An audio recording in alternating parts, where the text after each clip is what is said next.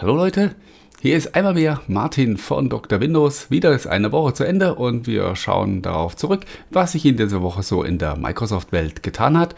Und ja, das ist sehr Windows-lastig, was ein bisschen komisch klingt, wenn die Seite Dr. Windows heißt, aber ihr wisst, sonst haben wir äh, immer auch ganz andere Themen noch mit im Programm, die so rund um Microsoft sich abspielen. Diese Woche haben wir tatsächlich nur Windows. Wir sprechen über das Windows Insider-Programm, das sich neu aufgestellt hat über die Wiederaufnahme optionaler Updates, über das Windows 10 Mai Update, da gibt es noch ein bisschen was dazu zu sagen, auch über den Ärger mit dem letzten Patch Day.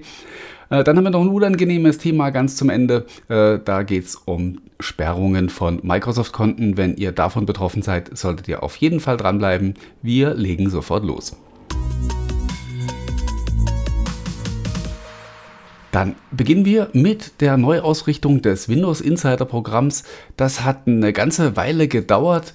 Äh, ich war im März, glaube ich, in einem Briefing, in dem die Windows Insider MVPs schon mal informiert wurden darüber, dass es da Änderungen gibt beim Windows Insider Programm, die auch dringend notwendig sind. Wenn ihr ab und zu bei Dr. Windows lest, dann kennt ihr meine Meinung über den aktuellen Status des Insider-Programms. Ähm, ich verliere an der Stelle keine großen Worte mehr dazu. Wir wollen einfach mal nach vorne blicken und hoffen, dass es in Zukunft wieder ein bisschen besser wird. Was ändert sich beim Windows Insider Programm? Das ist im Wesentlichen ähm, sind das die Namen. Und zwar den Fast Ring gibt es nicht mehr, inklusive Skip Ahead, wobei das ja schon beim letzten Update äh, sozusagen gestorben war. Aus dem Fast Ring wird jetzt der Developer Channel oder Entwicklerkanal, nennt es wie ihr wollt.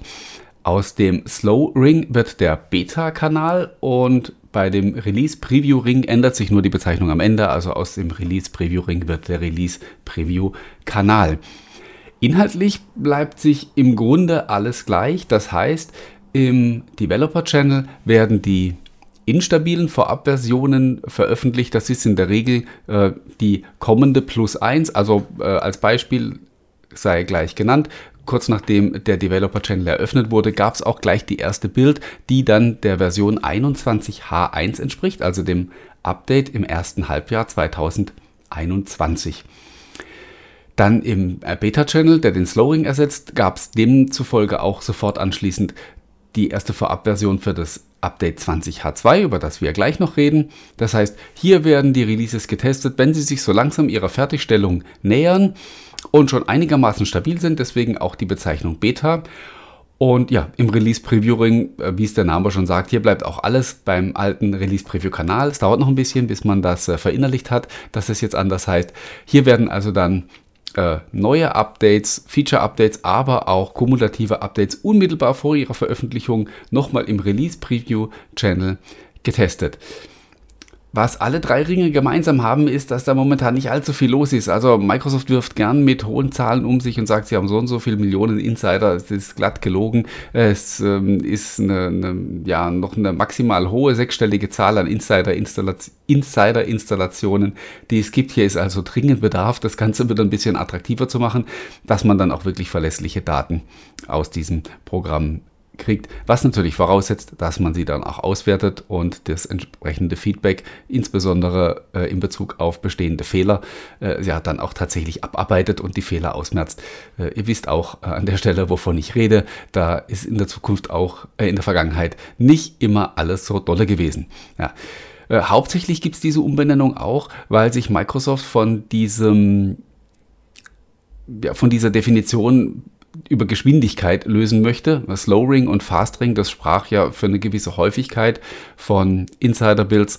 Davon möchte man weg. Man möchte nicht mehr auf, auf Quantität, sondern auf Qualität setzen. Das heißt, man wird auch jetzt im Developer-Kanal lieber eine Build aussetzen oder sie ein bisschen später veröffentlichen, dafür aber nach Möglichkeit kritische Fehler ausmerzen. Was natürlich trotzdem bedeutet, dass man im Developer-Kanal nach wie vor die instabilsten Versionen äh, erhält und quasi über nichts sich beschweren darf. Ja, äh, wenn euer PC explodiert, nachdem ihr eine Developer-Preview installiert habt, dann seid ihr halt ganz einfach nur selbst schuld.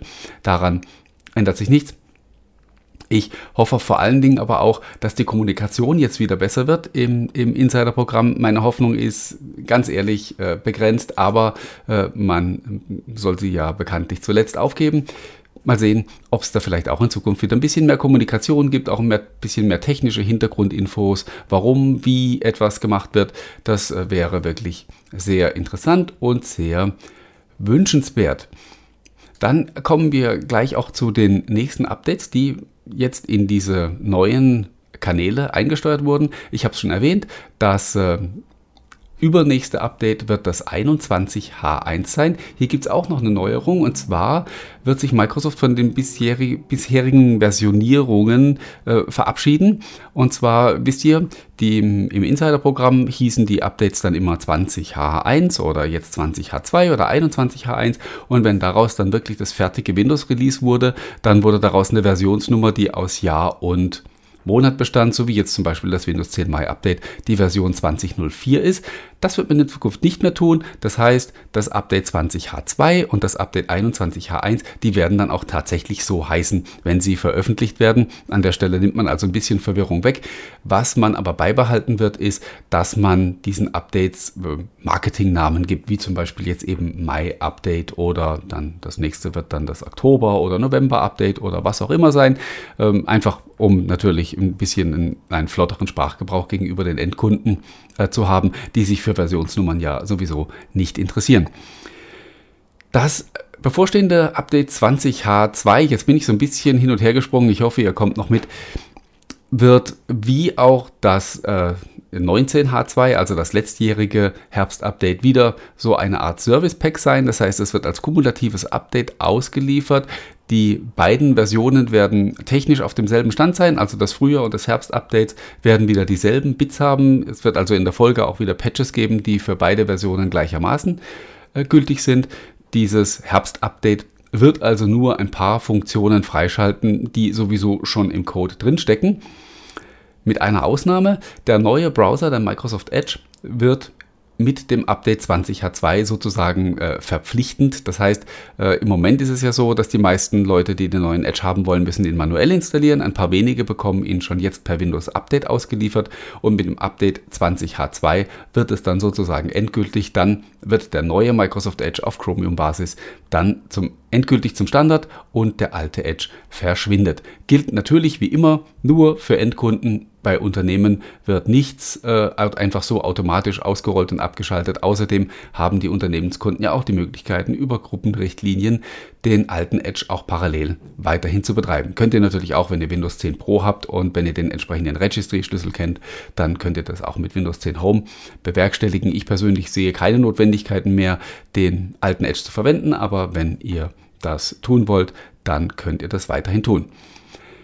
Über das äh, übernächste Update, also 21H1, gibt es jetzt noch nicht so viel zu besprechen. Äh, es sind aber in der ersten Vorschaubild tatsächlich auch neue Funktionen drin gewesen. Eine beziehungsweise, äh, die betrifft das Windows Subsystem for Linux. Hier kann für rechenintensive Operationen jetzt zukünftig auch die GPU, also der Grafikprozessor, herangezogen werden, was natürlich wieder neue Möglichkeiten eröffnet. Äh, hauptsächlich auch für Entwickler, für die ist das Windows Subsystem für Linux ja gedacht. Weitere Neuigkeiten wird es dann sicherlich im Laufe der kommenden Monate geben. Dann hat Microsoft diese Woche angekündigt, dass sie eine Entscheidung wieder aufheben, die sie im März angekündigt haben. Damals haben sie gesagt, sie werden die optionalen Updates für Windows vorerst aussetzen. Das sind also nicht die, die zum Patch Day veröffentlicht werden am zweiten Dienstag des Monats, sondern die sogenannten C- und D-Releases, die also auch in der Regel immer dienstags kommen, aber eben dann am dritten oder vierten Dienstag des Monats. Da hat man gesagt, das wird man vorerst nicht mehr tun. Einmal, weil man selbst aufgrund der Corona-Pandemie nicht die Ressourcen hatte und zweitens, weil man gesagt hat, die Unternehmenskunden vor allen Dingen haben momentan äh, genug anderen Stress, den äh, ersparen wir diese Updates. Da sich die Lage ganz allgemein entspannt, hat man äh, diese Entscheidung jetzt wieder rückgängig gemacht und hat entschieden, dass ab Juli diese optionalen Updates wieder aufgenommen werden. Das ist so ein bisschen der schöne Grund, sage ich immer. Wenn, wenn, was kommuniziert wird, muss man immer ein bisschen genauer hinhören und sagen, äh, was ist der schöne Grund und was ist der wahre. Der wahre Grund könnte der sein, dass äh, Microsoft beim schon in diesem Monat gezwungen war, sozusagen ein optionales Update äh, hinterherzuschieben. Und so optional war das eigentlich gar nicht. Denn mit dem letzten Patch Day im Juni hat Microsoft leider einen Fehler eingebaut in den Druckerspooler, der dazu geführt hat, dass in fast allen, in allen Versionen von Windows 10 äh, Drucker nicht mehr vernünftig funktioniert haben. Das betraf sowohl Netzwerkdrucker als auch per USB angeschlossene Drucker. Sogar Softwaredrucker waren davon betroffen, also die zum Beispiel äh, Dateien dann als PDF ausgeben. Äh, die Druckausgabe blieb einfach hängen und wenn man den Druckerspooler oder den Drucker neu gestartet hat oder eben Windows, dann war das Problem erstmal wieder weg, aber es kam zuverlässig wieder. Äh, das hat man glücklicherweise in dieser Woche behoben, indem man äh, optionale Updates herausgegeben hat die diesen Fehler wieder beheben. Nun war man aber in der Zwickmühle, weil man ja gesagt hat, man äh, gibt keine Updates außerhalb des Patch Days heraus. Äh, ja, ist man bei so einer ziemlich blöden Lösung gelandet. Diese Patches stehen nämlich jetzt zur Verfügung, aber sie müssen manuell heruntergeladen und installiert werden. Und das ist natürlich ja eine ziemlich bescheuerte Sache. Ähm, der Fehler wird automatisch aufs System gespielt, den Fix muss man sich selbst abholen. Das äh, mag noch okay sein für die Leute, die sich in Foren rumtreiben oder Videos angucken äh, wie dieses hier. Die erfahren dann auf diesem Wege davon. Aber äh, ja, der normale, der, der typische Otto-Normal-User, der kriegt davon einfach nichts mit und er schmeißt vielleicht seinen Drucker weg, weil er denkt, der ist jetzt kaputt. Und äh, ja, die Druckerindustrie freut sich, verkaufen sie mal wieder ein paar Geräte, aber das ist absolut äh, keine schöne Vorgehensweise, die Microsoft sich da ausgedacht hat. Und äh, vielleicht haben sie auch vor dem Hintergrund gesagt, wir müssen diese, ähm, diese selbst auferlegte Sperre von optionalen Updates äh, schnellstmöglich wieder wegnehmen, damit wir reagieren können und handlungsfähig sind, falls uns sowas Doofes nochmal passieren sollte. Was äh, noch viel dooferes ist äh, einigen Microsoft-Kunden passiert und äh, ihr habt vielleicht davon gelesen. Wenn nicht, könnt ihr gerne nachschauen. Äh, das, der Suchbegriff auf Dr. Windows lautet Konto gesperrt. Dann landet ihr auf einem Artikel, in dem ihr lesen könnt, was momentan ja anscheinend recht vielen Leuten passiert. Nämlich Microsoft sperrt viele Konten, bei denen ein Verstoß gegen die Nutzungsbedingungen festgestellt wurde. Und jetzt ist es so, ich habe äh, Kontakt zu einigen Betroffenen. Ähm, zwei, drei davon sagen, hm, ja, ich kann mir auch schon vorstellen, warum das passiert ist. Äh, manche sind aber auch völlig arglos und sagen, sie haben keine Ahnung, sie haben nicht wissentlich gegen irgendwelche äh, Nutzungsbedingungen verstoßen, sie haben auch gar, garantiert nichts Illegales getan. Von jetzt auf gleich hat Microsoft ihnen das Konto gesperrt. Jeglicher Versuch, in irgendeiner Form wieder an das Konto ranzukommen, äh, schlug fehl Microsoft stellt für diesen Zweck auch wirklich nur so ein, so ein olles Webformular, ein Bot zur Verfügung. Es gibt nicht die Möglichkeit, irgendjemanden anzurufen und mit einem Menschen über dieses Problem zu sprechen, was natürlich auch ein absolutes Unding ist, wenn man ein seriöser Anbieter sein möchte. Ich äh, werde auf dieses Thema in der kommenden Woche nochmal eingehen, weil ich da ein paar Kontakte geknüpft habe. Äh, meine Bitte an der Stelle ist hier einfach nochmal, wenn ihr von diesem Problem betroffen seid oder jemanden kennt, meldet euch bitte bei mir unter martin.drwindows.de.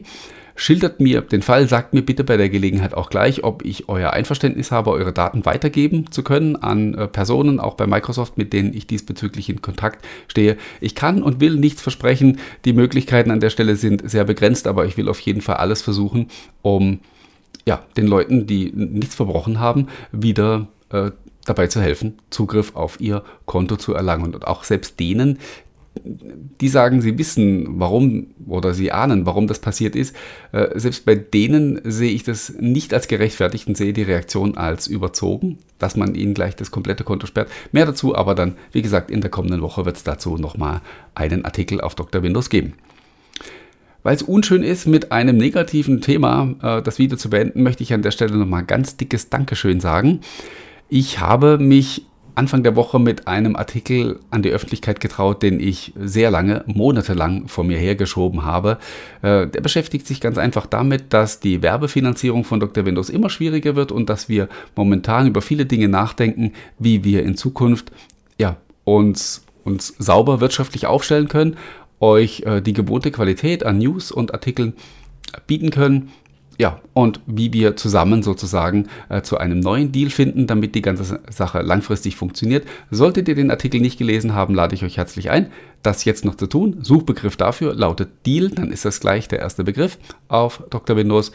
Äh, wie gesagt, an allen, ich habe einen, einen wahnsinnigen Zuspruch erfahren, sowohl in den Kommentaren äh, zu dem Artikel als auch in Form von E-Mails, von Kurznachrichten über Messenger. Es hat mich sogar jemand angerufen, um mir zu gratulieren und zu sagen, äh, dass er das unterstützt. Und äh, ja, allein schon deswegen weiß ich, dass es richtig war, das zu veröffentlichen, egal äh, wie sich die Sache dann in Zukunft entwickelt. Äh, ich habe mich wirklich getragen gefühlt von dieser, von dieser Sache und habe ja wirklich Rückenwind gespürt, was mir in dieser Woche ja sehr viel Auftrieb gegeben hat. Und dafür meinen allerliebsten Dank an euch alle.